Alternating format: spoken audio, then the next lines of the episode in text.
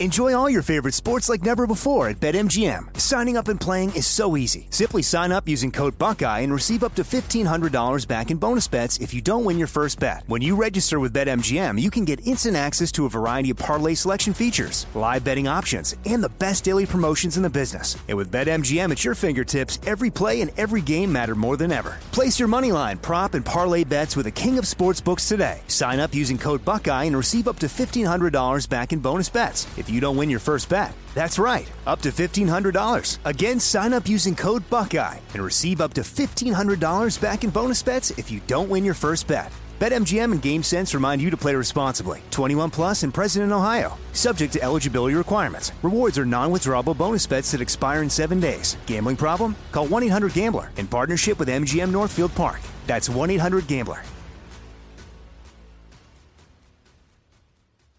Imagine you ask two people the same seven questions. I'm Minnie Driver, and this was the idea I set out to explore in my podcast, Minnie Questions. This year, we bring a whole new group of guests to answer the same seven questions, including Courteney Cox, Rob Delaney, Liz Phair, and many, many more. Join me on season three of Minnie Questions on the iHeartRadio app, Apple Podcasts, or wherever you get your favorite podcasts. Seven questions, limitless answers. More Than a Movie is back with season two. I'm your host, Alex Fumero, and each week I'm going to talk to the people behind your favorite movies. From The Godfather, Andy Garcia. He has the smarts of Vito, the temper of Sonny, the warmth of Fredo, and the coldness of Michael. To the legend behind La Bamba, Lou Diamond Phillips. When I walked in, I didn't think I had a shot at Richie because John Stamos' picture was already up on the wall. Listen to More Than a Movie on the iHeartRadio app, Apple Podcasts, or wherever you get your podcasts.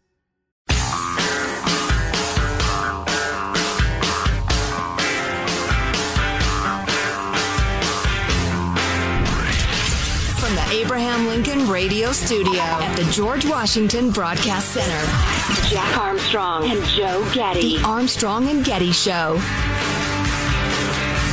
So, governments around the world are condemning Russia for capturing Europe's largest nuclear power plant. If you're like me, you went to bed last night with it seemed a nuclear reactor under attack from Russia. Everybody wondering is he trying to blow it up or what is he trying to do? They they were trying to capture it, which the Russians have. Ukraine is calling it a war crime, and as I said, being condemned by our government and many. Although, if you're gonna take over a country, their biggest energy producer is probably one of the things you're gonna occupy.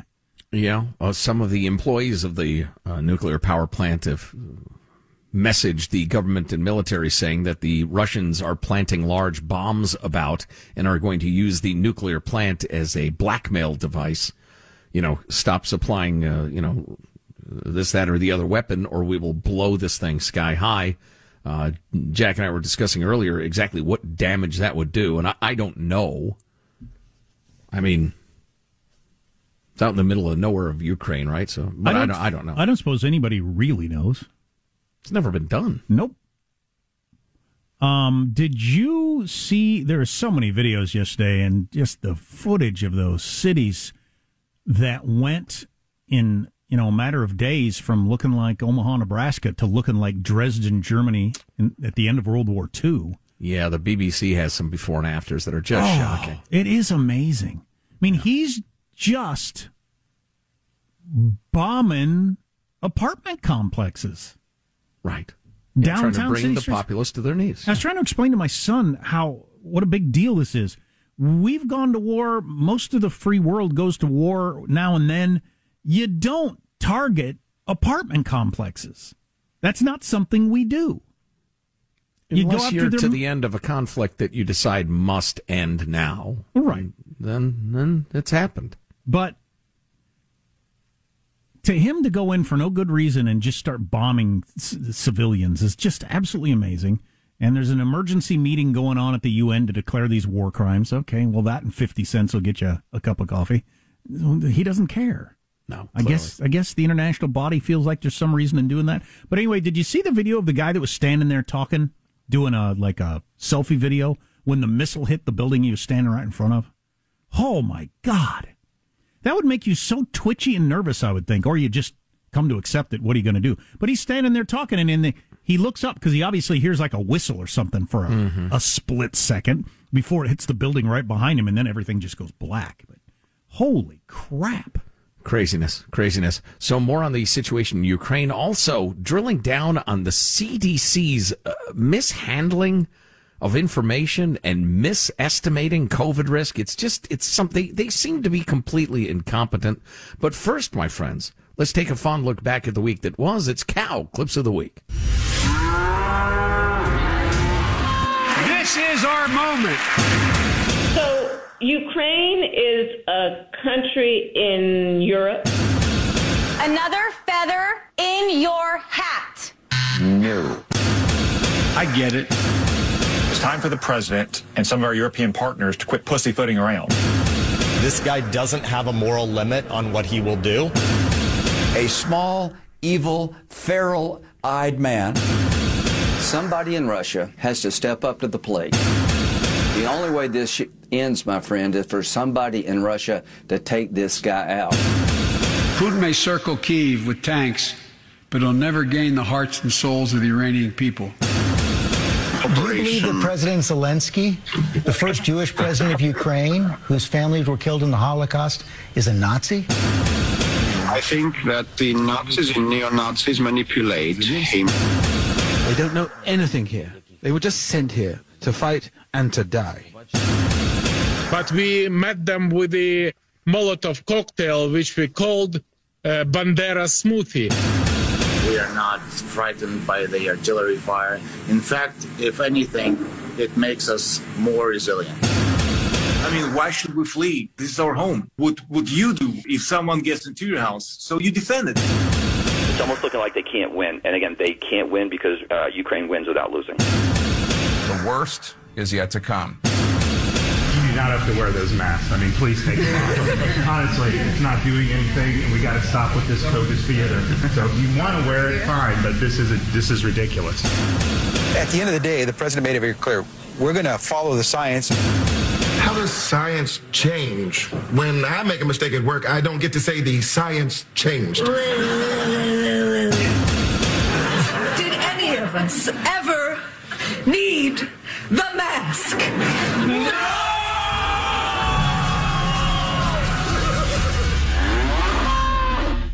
You know, and that Saturday Night Live clip leads us into a good little uh, clips of the week uh, after party. Here's Ron DeSantis, governor of Florida, just moments ago, speaking to some people.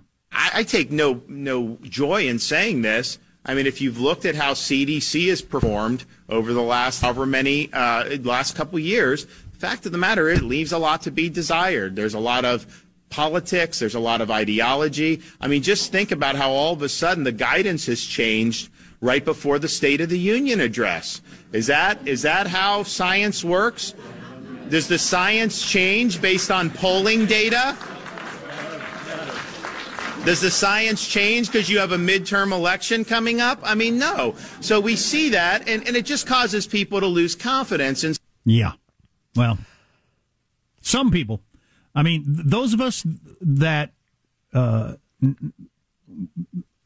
most of us have known that what he just said for a very long time. Mm-hmm. And then there's the other crowd that doesn't hear it or is ignoring it or doesn't care or something. I don't know what it is. The the still masked crowd. I don't know. Yeah, I just read that uh, Davis, California schools, a very, very blue part of uh, California, has announced that they're going to keep their masks till at least April 11th. I oh, is that the announcement? I'm I'm flipping through all my papers here. I have quite a bit, and don't hold me that date. Um, uh, da, da, da, yeah, April 11th at the earliest. Every industrialized country on earth has the kids out of masks. But in the COVID obsessed uh, uh, emerald blue corners of this country, people continue to follow their cult.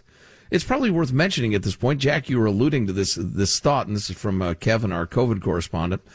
Um, yeah, it seems like, as Ron DeSantis was hinting at, everybody got the memo right before the State of the Union. They literally got the memo. It's an internal Democratic polling memo titled Taking the Win over COVID-19, explains how Democrats are getting hammered in the polls for their COVID policies, and lists off the five point plan for making a course correction.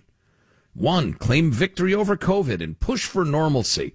So you're going to see more and more Democrats out there saying it's important that the kids have a normal childhood. It's important that the kids have a normal school experience.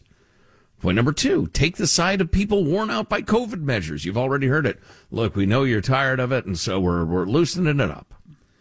Three, acknowledge that COVID is endemic. Yep, they're starting to do that. Four, repudiate the zero COVID nonsense. Folks, we can't be claiming it's impossible to stamp out the virus. So don't claim that anymore. We're going to lose the midterm. And five, stop talking about restrictions. Nobody wants to hear it. Nobody wants it except the bluest blue who would show up and vote for you to paraphrase, to paraphrase Trump if you stabbed Greta Thunberg on the Capitol Mall. Okay? So don't worry about indulging those lunatics. They're already with us. Weird. Such a strange episode. I tell you what, the last really five to six years, I have seen humanity behave in ways I never dreamed was possible. Right. Between the whole Trump thing, the the anti-Trump derangement, the Russian collusion hoax, newsrooms saying our job isn't to be fair, our job is to get rid of Trump. And then the COVID insanity the ability to people to give away their civil liberties because some phony lying scientist, I'm looking at you, Fauci, how's the Wuhan lab going? Told them that they had to. All that stuff is crazy. But I represent science. The, the Russia, the Ukraine thing, this is all just so nuts, but it's more or less a return to history. What's nuts is the peace and prosperity, mostly, of the previous few decades. So I'll keep you all updated, I guess for those of you who live in parts of the country where you haven't really worn a mask regularly for like a year or longer, maybe. Oh yeah. But um, mask wearing at my local grocery store is at near 100%. It goes back to 100% when my kids and I walk out. When we walk I hear in, the, I hear the sound of jaws dropping all across America. When we walk in, it drops down to 99% um, because we're the only ones in there. Last two times I've been to the grocery store without a mask on. I'll be interested to when will that end? So it's not mandatory anymore; it's completely voluntary. So I'm just wondering how long will that continue? Will it be days, weeks? Surely not months. I don't know. I don't. I don't know. I don't know what's driving it. So I, I psychologically, well, exactly. I don't. So how do you figure out how it's going to end? Yeah. If psychosis is driving it, I don't know. Is there a leader who could put them to ease. And again, I don't understand the psycho- psychology. I, I remember there was a time where it was so tied to it makes you a Trump supporter or a Trump hater. Mm-hmm. I don't think it's that anymore. It's some weird, I don't even know what it is. But like, so what would be the signal that, okay, we can take our masks off? You know, I read something really interesting. It's probably around here somewhere, but the, the, the gist of it was that for a lot of people, their identity became I'm super careful about COVID. Maybe they weren't going into work. Maybe they didn't have human relationships because they were isolating themselves. But that became a very important part of their self identification. And they're having a very hard time letting that go. And in the bluest areas of the country where the, the hatred of Trump was just, you know, fever pitch, that became the part of, uh, became part of a lot of people's identities. It seems crazy, but it is. I mean, it exists, even though it's crazy. So, you got a report out on how many Americans are living paycheck to paycheck right now, including many Americans that make six figures, household incomes of six figures or more that are paycheck to paycheck. Maybe we can look at some of those numbers if y'all want. Um, Vladimir Putin did an interview when he first took power with Barbara Walters. It's kind of interesting to take a look back at. Maybe we'll play a highlight of that. Among other things on the way. Text line is 415 295 KFTC.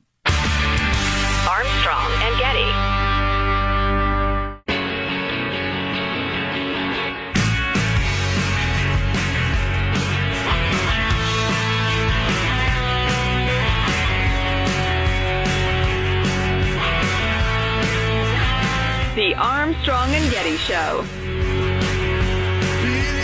Putin on Russian state TV today praised their killers, Russian soldiers. Putin bragged that this murderous operation is going according to plan, and Putin said, quote, I will never give up my belief that Russians and Ukrainians are one people. That came after Putin's 90 minute call with French President Emmanuel Macron.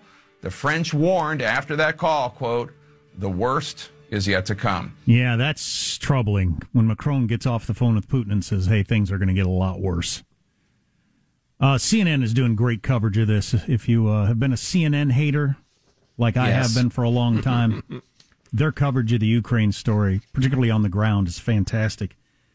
Uh, news just came out that Great Britain is moving their trank, tank division closer to the border with Poland. The attitude in Germany has flip flopped so much in a month. In early February, only 20% of Germans were for arming the Ukrainians. Now it's up to 61%. So it grew 40% in four weeks. So with the United States and Germany and Great Britain and all these people willing to throw more armaments into this and everything like that, you know, this escalating into something different is still on the table, obviously. Oh, yes, absolutely true. Yeah. Do you have more of those German stats? I found those striking. Yeah, I do. Um,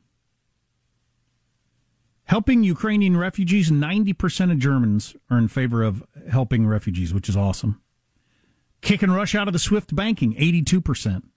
Germany wasn't on board with this at all a week ago. Now 82% of the population says yes. More German troops in Eastern Europe, 68%. Halting Nord Stream, which they announced last weekend, less than a week ago. Two thirds of Germans want to hold the Nord Stream, halt the Nord Stream 2 gas pipeline. Wow. Ukraine's accession uh, being a part of the EU, 63%. And as I mentioned, armed deliveries to Ukraine, now 61%. Attitudes can change fast. I wonder if there's any chance that happens with uh, Americans and no fly zones or anything like that. I don't know. Hmm. Mm, yeah, that's controversial stuff because that's uh, open warfare, and for whatever, whatever reason, proxy wars are okay, and everybody keeps their cool. But once the public sees their own guys getting shot down by the other guys, then uh, you know, in the case of us and the Russians, then it's a different level for whatever reason. Uh, we've been receiving reams of emails from y'all at mailbag at armstrongandgetty.com. Thank you for your respectful tone. If you don't have one, I don't read it. Anyway, uh, Pete writes, and these ra- range from the sublime to the ridiculous. What Adolf Hitler did to Russian World War II seems to have been forgotten by Vladimir Putin. From now on, he should be renamed and referred to as Vladolf Putler. I don't, Pete, I don't think that is helpful at all. Vladolf Putler? and and he's earning his own name as one of the worst people in history. Yeah, yeah. Did you know that there was an active campaign in the 20th century by Marxists, by socialists and, and communists, um, to to enforce the narrative that the only genocidal dictator was Hitler. Let's not talk about Stalin and Mao and those Sure. guys. Hitler, Hitler, Hitler. All the time Hitler, please. I, know, I think it worked pretty well.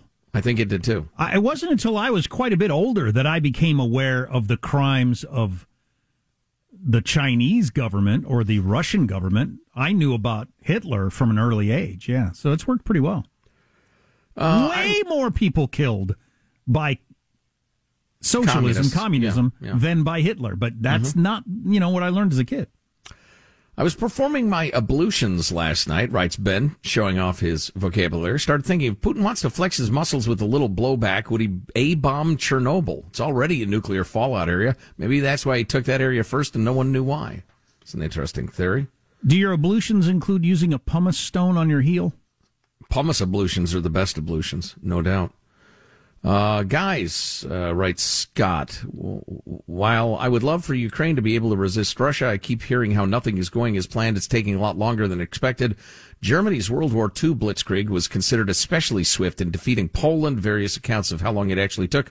But the shortest is two weeks. I mean, it took at least two weeks. Yeah, I think those stories are unfortunately way overblown. I mean, he's now surrounded all the cities. He's closing off the ports. That's his point exactly. The 24 hour news cycle has uh, got to support itself with stories of plucky resistance, etc. But it's just, it's uh, bumps on the road to the annihilation of Ukraine, unfortunately. Yeah, if you miss an hour of the show, grab the podcast, Armstrong and armstrongandgetty.com. Armstrong and Getty. Enjoy all your favorite sports like never before at BetMGM. Signing up and playing is so easy. Simply sign up using code Buckeye and receive up to $1,500 back in bonus bets if you don't win your first bet. When you register with BetMGM, you can get instant access to a variety of parlay selection features, live betting options, and the best daily promotions in the business. And with BetMGM at your fingertips, every play and every game matter more than ever. Place your moneyline, prop, and parlay bets with the king of sportsbooks today. Sign up using code Buckeye and receive up to $1,500 back in bonus bets if you don't win your first bet. That's right, up to $1,500. Again, sign up using code Buckeye and receive up to $1,500 back in bonus bets if you don't win your first bet. BetMGM and GameSense remind you to play responsibly. 21 plus and present in Ohio. Subject to eligibility requirements. Rewards are non-withdrawable bonus bets that expire in seven days. Gambling problem? Call 1-800-GAMBLER in partnership with MGM Northfield Park. That's 1-800-GAMBLER. I'm preaching to somebody today who is waiting for God to give you your next step. And you don't know what it is yet. You need God to show you your next step. Because God, I can't stay where I am, like I am, where it is. This isn't going to work. I, I have to move on, but I don't know where. A lot of time you'll use it as an excuse. Well, I don't know how. I don't know where. I don't know what. God, if you show me. God, if you tell me. God, if, no, no, no, no, no. You know enough right now. And if you needed to know more, He would show you. Hey, this is Stephen Furtick. I want to invite you to listen to my podcast, Elevation with Stephen Furtick. I am here to help you for the battles that you face in life, for the times when you feel discouraged, for the times that you need guidance from God. I want to give you the truth of what He says about you to help you rise to your full potential. Listen to Elevation with Stephen Furtick every Sunday and Friday on the iHeartRadio app, Apple Podcasts, or wherever you get your podcasts. I'm Hannah Storm, and my podcast, NBA DNA with Hannah Storm, digs deep into the history of professional basketball, along with my own as one of the first female sportscasters. Now let's get you up to speed on what else happened around the NBA today. We talked to all sorts of people I interacted with, from Dr. J to Charles Barkley and recap iconic moments. Yes, he's got it. He, here he comes. Way rock the baby to sleep and slam dunk. As well as some of the wild stories behind the scenes. We were like, what? What are we in for? The scoreboard crashes before we even tip a game off. Today, the NBA is a global sports and entertainment giant. Players are multimillionaires and cultural icons. Iguodala to Curry, back to Iguodala, up for the layup. Oh, blocked by James. LeBron James. And these stories are about how we got here, both on and off the court. And what's next? Listen to NBA DNA with Hannah Storm on the iHeartRadio app, Apple Podcasts, or wherever you get your podcasts.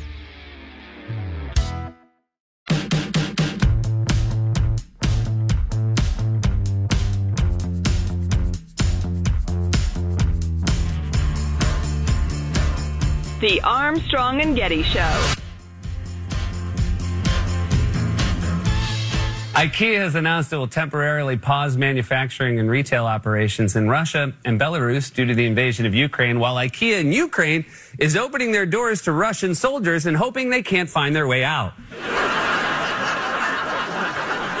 Yeah, I'm just not enjoying those jokes. It must depend on how much you're cl- you're following this. Um, I'm following it so closely that I just I can't get any enjoyment out of those jokes. So IKEA pulling out of Russia is seen by a lot of people as a pretty big deal. That was a big cultural moment for Russians when they got IKEA. That hey, we're like the rest of the world now, and you know we're becoming a first world open open free market sort of country, which it looked like for a while they actually were. And the fact that IKEA is now pulling out is really a oh we're going back to the old days. And, uh, you know, how the Russian population reacts to all this, what sort of pressure they end up putting on Putin, I do not know. Oh, by the way, kind of fitting that point, uh, we've mentioned that Senator Lindsey Graham of South Carolina called for an assassination of Putin. Uh, he has walked that back a little this morning, but Ted Cruz, another Republican who usually is in line with Lindsey Graham, uh, tweeted out that that is an exceptionally bad idea. So not everybody on board. We should not be calling for the assassination of heads of state, said Ted Cruz. Yeah. Yeah, I guess. I, I, I guess. I, I don't. I agree. It's not like I it's- guess. it's not like Lindsey Graham proposed a law and it's working its way through committee. He just said somebody ought to pull a Brutus on him. Yeah. Straight out of Shakespeare, the old Stabberoonie. Come on, man. the old Stabberoonie. Some senator saying somebody oughta in his own time is different. I don't know. I just can't get that worked up about it. So I was doing a bunch of reading about um, the, spy craft, specifically of the Russians in the United States. And I found it interesting, and I thought you might enjoy hearing some of it. Uh, and they talk about uh, this uh, this complex, this neighborhood in New York that's absolutely full of Russian diplomats, many of whom are spies and agents. in this big building they occupy that was built on a hill so they could pick up all radio transmissions. You know, a lot of stuff out of the Americans and and and such. If you've ever watched that, it's a great show. Uh, but they go on. There are two types of intelligence officers. Uh, and this is uh, a guy from Spycraft, who knows? Uh, those who pose a symmetrical threat and those who pose an asymmetrical threat. Those working in New York and living at the Plex that I was talking about, working in the missions to the United Nations, are under diplomatic cover. It's what we call a symmetrical threat. We know they're there. They're diplomats under diplomatic cover, so they actually have all the privileges. So when they're caught conducting espionage against our country, you can't throw them in jail because they're diplomats. No one likes it, but it's a fact of life. But they're different from the undercover operatives who are not under official cover in the United States. They are asymmetrical threats, uh, such as this one guy named Jack Barsky, who is straight out of the Americans. He was living as an American, um, living in a regular American life. He grew up in East Germany, was recruited, et cetera, et cetera. Um, and he lived a double life in America for 10 years, was eventually arrested by the FBI. He's now an American citizen who's become a prominent author and public speaker. And I'd like to know more about him, Jack Barsky. Um, anyway, so uh, they're Russian. Dip- oh, I'm sorry. Uh, so here's what they're doing. Here's what they're up to. Um, Rebecca Koffler, a Russian-born former intelligence officer for the U.S., called the process of having intelligence officers stationed in parts of the world a standard procedure. U.S. has folks posted all over the world. I actually met some who were private citizens who were intelligence officers. A very interesting story that uh, I wish I could tell, but I have so few details because they couldn't give them to me because they're still classified. But they were private citizens who were approached by one or more intelligence services and said, "Hey, you want to do your country a favor?" And they. Interesting. And they did, yeah. Um, so here's what they do, and they're diligent about it. Um, they do their homework. That's the one thing that's very different from the way we do things. We're not nearly as diligent. Koffler, author of Putin's Playbook, said Russian intelligence officers do their homework for years, regardless of whether the information is pertinent to current events. They collect regardless. The Russians and the Chinese do this because that's just how they do business. They view us as threat number one, and sooner or later, they believe that the inf- uh, information will be useful, whether it's for wartime, peacetime, uh, when they want to undermine and somehow cause some sort of disruption.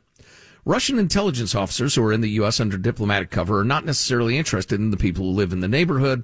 They'll try to make friendships and become close with people whom the Russian government deems potentially useful, government officials or their friends, somebody with information. It's not like they try to steal your wallet or purse and get your information that way. It's called targeteering. They identify, okay, we need a list. We need somebody in the State Department. We need somebody at the UN. They do their homework and they study. All right, where does this person or that person hang out? Do they play golf, for example? Once they identify who exactly they need, what kind of access, they figure out that person's patterns of behavior. They would show up like on a tennis court if you're playing tennis. They would strike up a conversation with you and try to be your friend. You have no idea that you've been targeted because it all looks so innocuous and accidental.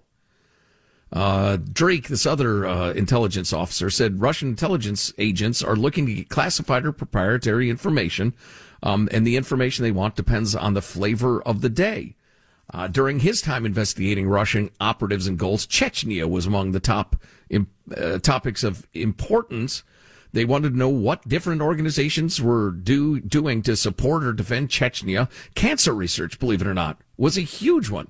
They also wanted to track shipping, all kinds of things. They're tracking things like meals ready to eat because that might tell you where the U.S. forces are building up or not building up. Um, Based on his experience, he estimates that 95 to 98% of the information that intelligence officers are collecting is benign, while the remaining 5 to 2 to 5% is classified. It's proprietary that does the greater damage, but they want to know everything about everything. I think I've always assumed this. I think that they drown in this information, and most of it is useless. There'd just be no way you could collate it and use it anyway. They just think in their weird communist system that it's worth, you know, having somebody at the grocery store keeping track of how many eggs are sold or whatever. But where's that paperwork ever going, and who's ever looking at it and using it for anything? Well, yeah, that was uh, said of various uh, anti terrorism investigations after 9 11 that we're collecting so much information we can't use any of Yeah. it. We can't find the good stuff. Then James Clapper lied and rubbed his forehead and blah, blah, blah. Unless you were involved in something particularly interesting, I think most of being one of these informer spy type people would just be exceptionally boring. Um, it seems really could be really cool and be a fun thing, but you can't tell anybody. The coolest part of it would be if you could tell somebody, but you can't tell anybody anyway. And then the part that you're actually doing is not satisfying because you're just like sending off paperwork every week of how many cars were sold at the plant you work at or whatever. Yeah, I guess. Uh, although I think a certain sort of person excels at that sort of work. Um, I just had a conversation with our accountant the other day on the phone. Hell of a nice guy, good at his job. I couldn't do his job No. for a day. You're absolutely My head right. would be in a noose. Yeah, exactly. Yeah, yeah, you're right. You're right. Um, I will wonder for the rest of my life, probably, when I went on my trip to uh, Gladys. It's Friday, but you still you're, you're still getting paid for today. You Five get- day work week, Yeah. darling. Huh? Gladys is our harp player, and when we're harkening back to an earlier time, you, you hear the harp. Exactly. When I went to Russia in January of 2007, I I I at this point think there is almost certainly a file on me somewhere. Speaking of benign, useless information. But I always wondered to what extent they were keeping an eye on me. I was way off base on on to what extent Russia was a tourist destination. it was not at all. And I got to believe it triggered some level of interest that somebody in the American media was coming to Russia and bumping around Moscow and St. Petersburg.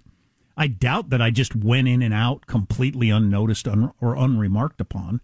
And then the thing that one of the things that seemed weirdest to me the whole time was the hotel I was staying at, this big, gray, straight out of everything you've ever seen or read about the Soviet Union hotel. Bland in every way. But when I'd get up in the morning, there would be this giant spread of breakfast. And there was nobody at the hotel. Nobody. I was the only person down there. And there would be chefs standing around with like, you know, napkins over their arms, looking at me and talking to me in Russian. And I don't speak any Russian, so I couldn't even order any food if I wanted to. And they had like 15 different kinds of caviar and all this sort this huge spread that came with your meal in the morning or came with the room. And there was nobody. I mean, nobody. I was the only human being there. And so Wow, that's just bizarre. I've come to wonder if they put that on for me after I booked the place to try to make it look like to the American journalists that they had, you know, bountiful harvests or something. I don't know. I, I don't know. That's so weird. It doesn't make sense from a from an economic supply and demand standpoint, unless they were expecting a much busier January in 2007 than they got at that hotel, because there was not a single other human being, being down there, and they had all this food prepared every morning that I was there. Yeah, yeah. I've talked to FBI agents who worked in Moscow, and um, and they uh, knew every single conversation was being recorded all the time. Their rooms were bugged. Yeah, Uh, I their probably cars were bugged. Yep, I was probably in a room that that they were listening. They didn't hear much. Um, I was by myself.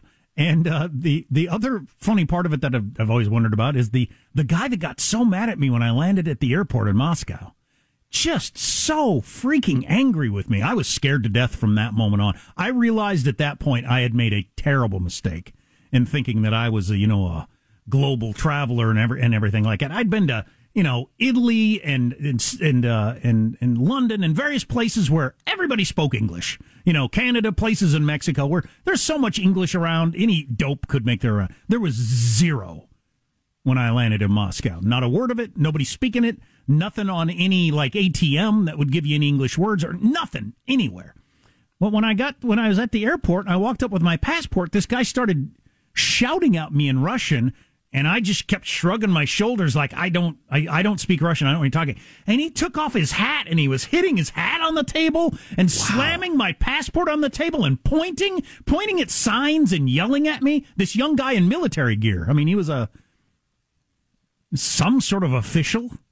Wow. I have no idea what I did or didn't do, what he was mad about, or if he was just saying, You're freaking coming to Russia, you moronic American, and you don't have this form or that form or don't speak English. I don't know what he was saying to me, but he was really, really animated. And I was freaking frightened. I wonder if the people around you were really enjoying the show. There was hardly Look at anybody that around stupid me. American. I think I was, I was practically alone. Um, wow. Yeah, I was talking to this guy all by myself.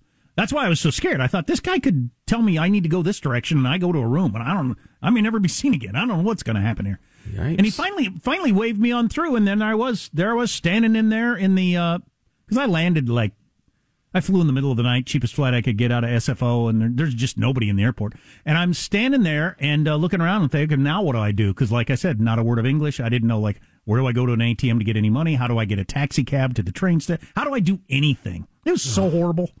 it was an interesting experience, you know, in retrospect. But at the time, I was just sweating bullets. I have no freaking idea. I spent six hours at the train station once I got there trying to figure out how to get on a train to St. Petersburg because I already had a hotel room booked. Six hours. Wow. Till finally, somebody who spoke English, I heard way over there. I ran over to, you speak English? Yeah. And he helped me get a ticket to where I was going and how to handle the deal. Or I, I might have just died there. I don't know. Wow, I'd have kissed him right on the mouth, which would, you know, end me up in a gulag, probably. yeah, I think that's against the law still in Russia. Yikes. Uh, we'll finish strong. We, we always do. Our text line is 415 295 KFTC.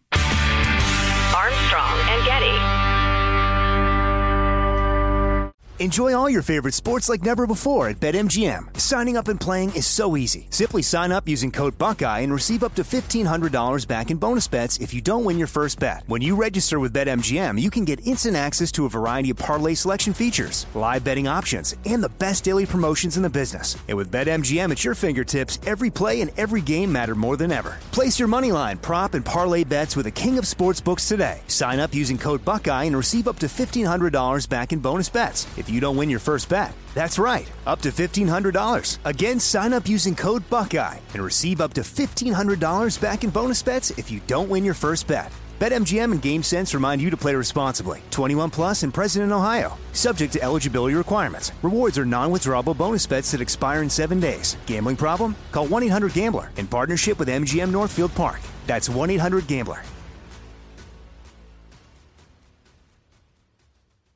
I'm preaching to somebody today who is waiting for God to give you your next step.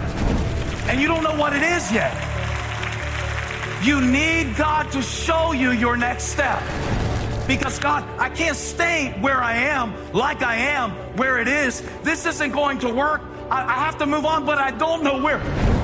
A lot of time you'll use it as an excuse. Well, I don't know how. I don't know where. I don't know what. God, if you show me. God, if you tell me. God, if... no, no, no, no, no. You know enough right now. And if you needed to know more, He would show you. Hey, this is Stephen Furtick. I want to invite you to listen to my podcast, Elevation with Stephen Furtick. I am here to help you for the battles that you face in life, for the times when you feel discouraged, for the times that you need guidance from God. I want to give you the truth of what He says about you to help you rise to your full potential. Listen to Elevation with Stephen Furtick every Sunday and Friday on the iHeartRadio app, Apple Podcasts, or wherever you get your podcasts.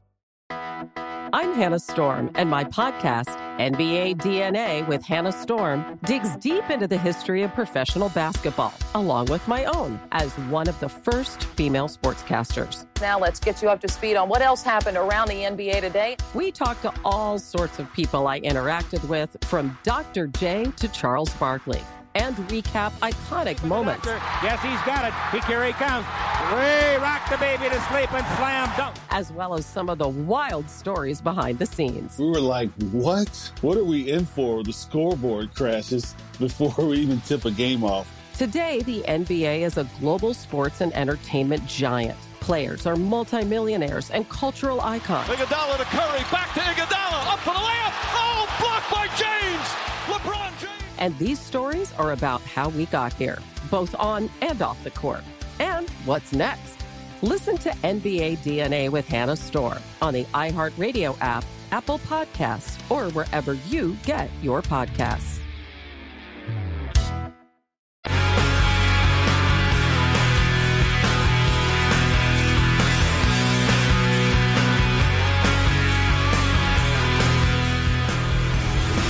The Armstrong and Getty Show. Got a couple of interesting texts on that story. One was the guy asking for a bribe. You know, that's quite possible. It's one of the most Oh, corrupt. good theory. One of the Yeah. most corrupt places on earth. Maybe he was, you know, yelling at me, "You dumb American! You have to give me, you know, a hundred bucks if you want to walk through here." How many times do I have I- to say it? He's probably. I got to kick you right in the borscht. And he was probably thinking, "You don't speak Russian? What are you doing here, you idiots?" Um, yeah. Wow. Wow. Oh, and somebody else, Jack, take a tour group next time. I'd rather end up in the gulag in the 30s than go with a tour group. Tour groups aren't so bad. if you're not me. All right. Lone Sounds, wolf. sounds horrible. Yeah. Okay. So uh, we don't have a lot of time left. I want to throw a couple things in real quick. Little bingo, bango, bongo. First of all, uh, special investigator in Wisconsin has turned up serious irregularities in nursing home voting patterns in some of the key Democratic uh, counties in that state that was won by a couple of tens of thousands of votes by uh, what's his face, Joe Biden, the president, um, including 95% uh, voter turnout in Milwaukee, Racine, Dane, Kenosha, and Brown counties, and 100% nursing home resident ballot casting in uh, in a couple of counties, a couple of those counties.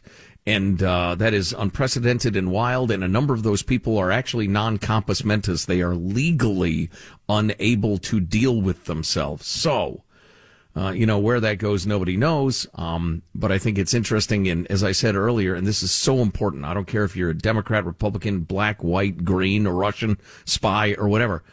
If, if Americans aren't sure that every ballot is legitimate, our entire system falls apart.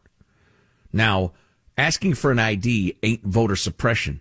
Black people don't think it is. Nobody thinks that is. So why would you be claiming it is so loudly? Is it because you like to stuff ballot boxes? I think that's the answer. But we lose faith in the ballot, we lose the country. There's a uh, tweet by the DCCC a few weeks back, the Democratic Congressional Campaign Committee, that was panned then. I missed it. It's, it's even more hilarious now. Uh, it showed gas prices going down, and it said, "Thanks, President Biden." But the y-axis had no. That's the the horizontal axis. It had no dates on it. And so it showed gas prices going down a few cents a gallon. Well, it was over the course of like two days. And then they skyrocketed back up again, having skyrocketed before those two days. So now, as you enjoy paying a, uh, what, what they used to call a $5 bill a fin, now as you enjoy paying a fin or more for every gallon of gas, now you can really say, thanks, Joe Biden. Gentlemen, this is Final Thoughts Manifest with Armstrong and Getty. I see you know your judo well. Here's your host for Final Thoughts, Joe Getty. Let's get a final thought from everybody on the crew to wrap things up for the day. Hmm? Michelangelo, our technical director, will lead us off. Michael? Yeah, hearing that Russia story from Jack just reminds me why I don't travel. The only traveling I've done was I once had my foot in the Nevada border and then the other foot in the California border, and that, that's as far as I've gone. There you go. It's very exciting. Good stuff. Young Alex is continuing his debaucheries in Las Vegas. I think he'll be back Monday, right? Uh, anyway, uh, Jack, do you have a final thought for us? What do you think? Do you think Putin at this point wants to kill President Zelensky? I guarantee you he did at the beginning. And if he could have, he would have. But at this point, do you think he wants to? Or does he want to just go through with a long siege in which they finally give because they're starving?